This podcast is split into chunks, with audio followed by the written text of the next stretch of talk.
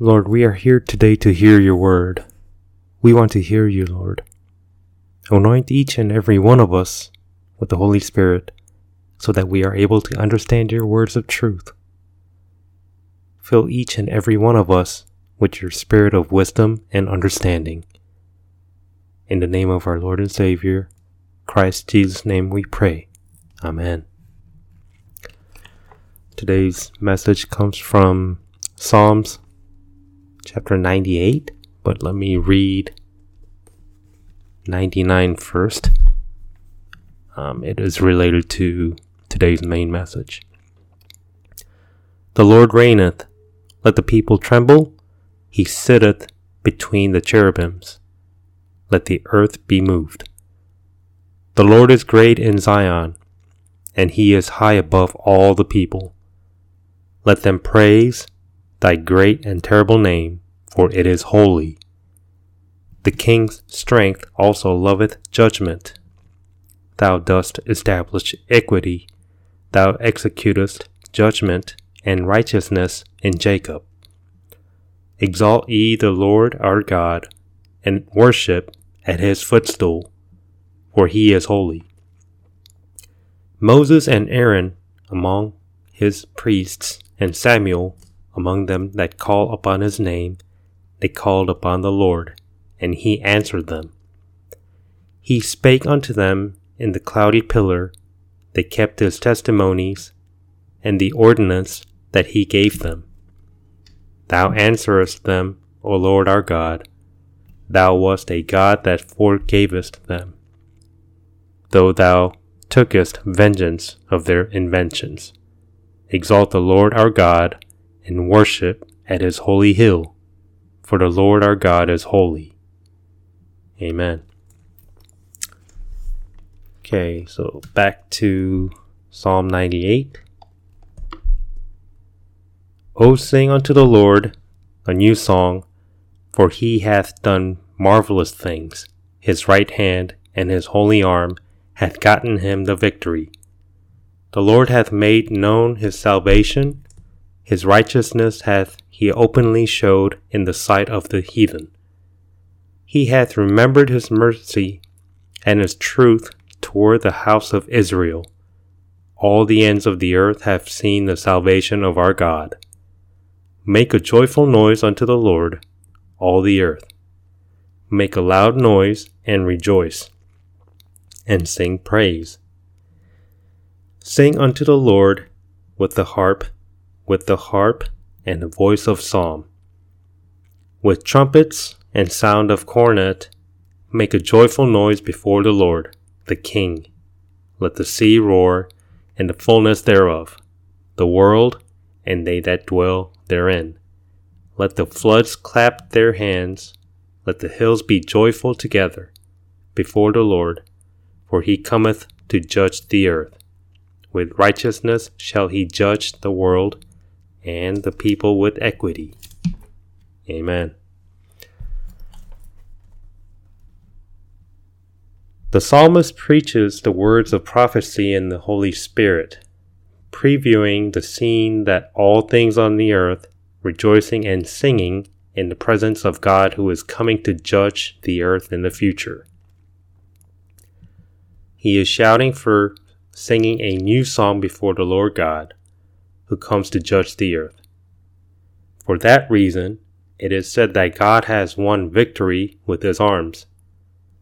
It is also said that God has triumphed because he has let known to all the earth about his salvation in the last 6,000 years.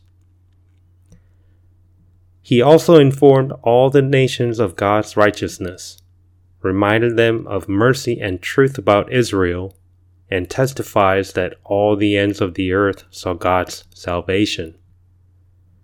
God is telling the earth to rejoice and sing loudly, which has been cursed by the sin of the first man and has made thorns and thistles for the last 6,000 years. He also commands the sea to roar and the fullness thereof, also to the world and everything in it. He even commands the waves to clap and the mountains to rejoice together. unto all the inhabitants of the earth, he is telling them to sing joyfully before the Lord God, who comes to judge the world.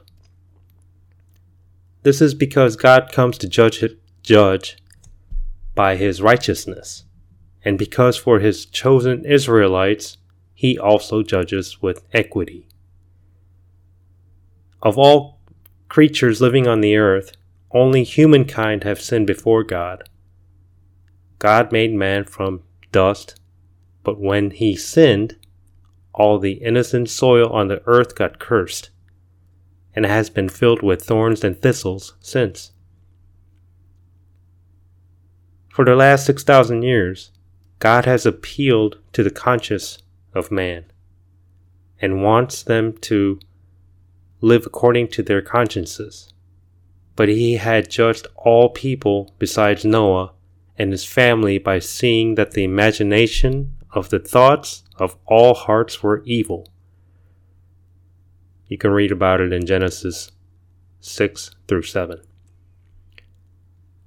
Later, he gave his chosen Israel the law, but except for a small number of people, all sinned, leaving God rather to worship idols. He sent his only begotten Son, Jesus Christ, to shed blood, to die, and to resurrect for the remission of sins for them all in the world. But except for the remnant, the Jews, Gentiles, and most people still do not believe in him. God will send forth the great tribulation to the world in order to give the Jews and the Gentiles the final chance of salvation. But they are not going to repent at all but just a small number of the Jews and Gentiles shall be saved through the fervent trial as testified by Apostle John. God declared that he would judge the world in Revelation chapter 11, verse 18. And the nations were angry, and thy wrath is come, in the time of the dead, that they should be judged and that thou shouldest give reward unto thy servants, the prophets and the saints, and them that fear thy name, small and great, and shouldest destroy them which destroy the earth. God will judge those who have destroyed the earth according to their greed without repentance before him. They contaminated God's given fresh air as well as all lands and seas, even contaminated all creatures, including all the innocent beasts, fowls, and fishes of the sea, for them to live in pain. Apostle Paul testified of the scene in which all creation suffers because of man's sin. In Romans chapter 8, verses 19 through 23, he said, For the earnest expectation of the creature waiteth for the manifesta- manifestation of the sons of God. For the creature was made subject to vanity, not willingly, but by reason of him who hath subjected the same in hope. Because the creature itself also shall be delivered from the bondage of corruption into the glorious liberty of the children of God. For we know that the whole creation groaneth and travaileth in pain together until now.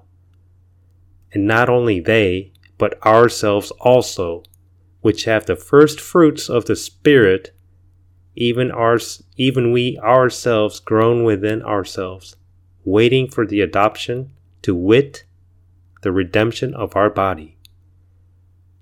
That's right only God's children that are the brides of Christ, who have been forgiven of all their sins through repentance and the bloodshedding of Jesus Christ, are waiting for God's judgment day for rejoicing and singing on that very day. Those who do not believe in the remission of sins through the bloodshedding of Jesus Christ shall be judged by shedding their own blood according to God's law of justice. Jesus, who appeared in the form of Adam, died and resurrected the third day as Adam to have his bride to be united in the church of God. At the end of the great tribulation, he will make the church of God his wife through the marriage of the Lamb. He will immediately open the heaven and come down to the earth to judge the world with his bride. That is the church of God, and establish his kingdom. Seeing this scene in the Holy Spirit, Apostle John testified in Revelation chapter 19, verses 11 through 13.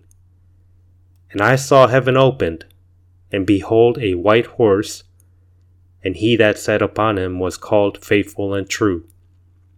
And in righteousness he does judge and make war. His eyes were as a flame of fire, and on his, on his head were many crowns. And he had a name written that no man knew, but he himself. And he was clothed with a vesture dipped in blood and his name is called the Word of God. Apostle John also testified of Christ's brides descending to earth with him in the next verse. And the armies which were in heaven followed him upon white horses, clothed in fine linen, white and clean. He continued to testify of the judgment of the world in the battle of Armageddon in the next two verses, 15 and 16, he said, And out of his mouth goeth a sharp sword, that with it he should smite the nations, and he shall rule them with a rod of iron. And he treadeth the winepress of the fierceness and wrath of Almighty God.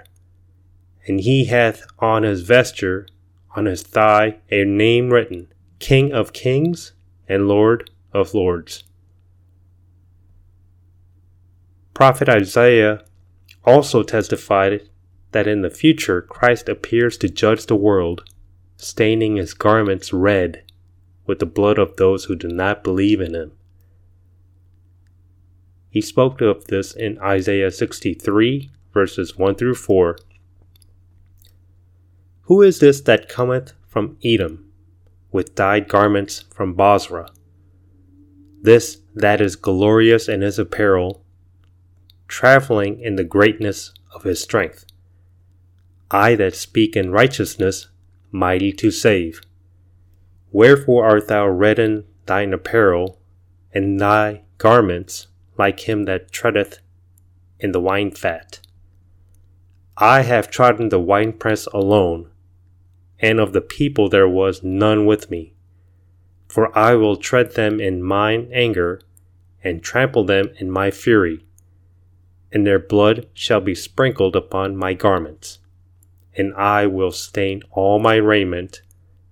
For the day of vengeance is in mine heart, and the ear of my redeem is done, is come.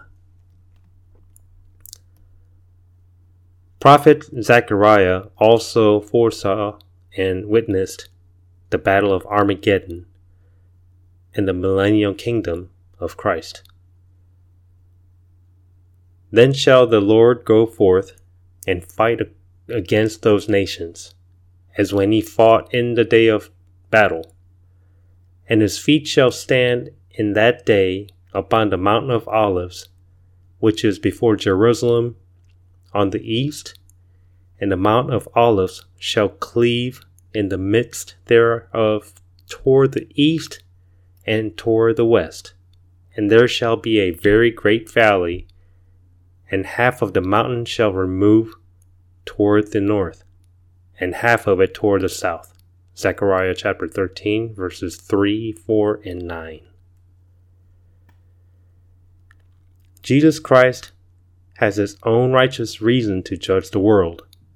He decided to pardon the sins of all people of the world. He came in the likeness of sinner and took on all kinds of sufferings insults, and shed all the blood of God, and died to redeem all the sins of all the people of the world. It is righteous for God to judge them by having their own blood shed, for they did not believe the blood of Christ. He has been waiting for the last 2,000 years as if it was just two days. Those who are saved and became brides of Christ shall come down with him on Judgment Day to help as judgments and sing new songs with all creation. In addition, in the millennial kingdom, establishing on the earth, there shall be a helping spouse to rule the earth together. In the eternal world, they shall also be blessed to help his work that fills all things in the universe forever and ever. One last note about Great Tribulation. Uh, Matthew 24 21, Jesus spoke about it to his disciples. He said, For then shall be great tribulation, such as was not since the beginning of the world to this time, no, nor ever shall be meaning there was nothing ever like this, or ever will be. You might be asking yourself, who's this for? This is for the non believers. This is Judgment Day on earth. If you have been saved, saved Christian, you're not going through this. So you don't have to worry about this. This is why, in the age of grace, which is today, you have to be saved. So don't be a fool and wait till the last minute and then regret missing the salvation train, get saved now. Okay? Amen and hallelujah.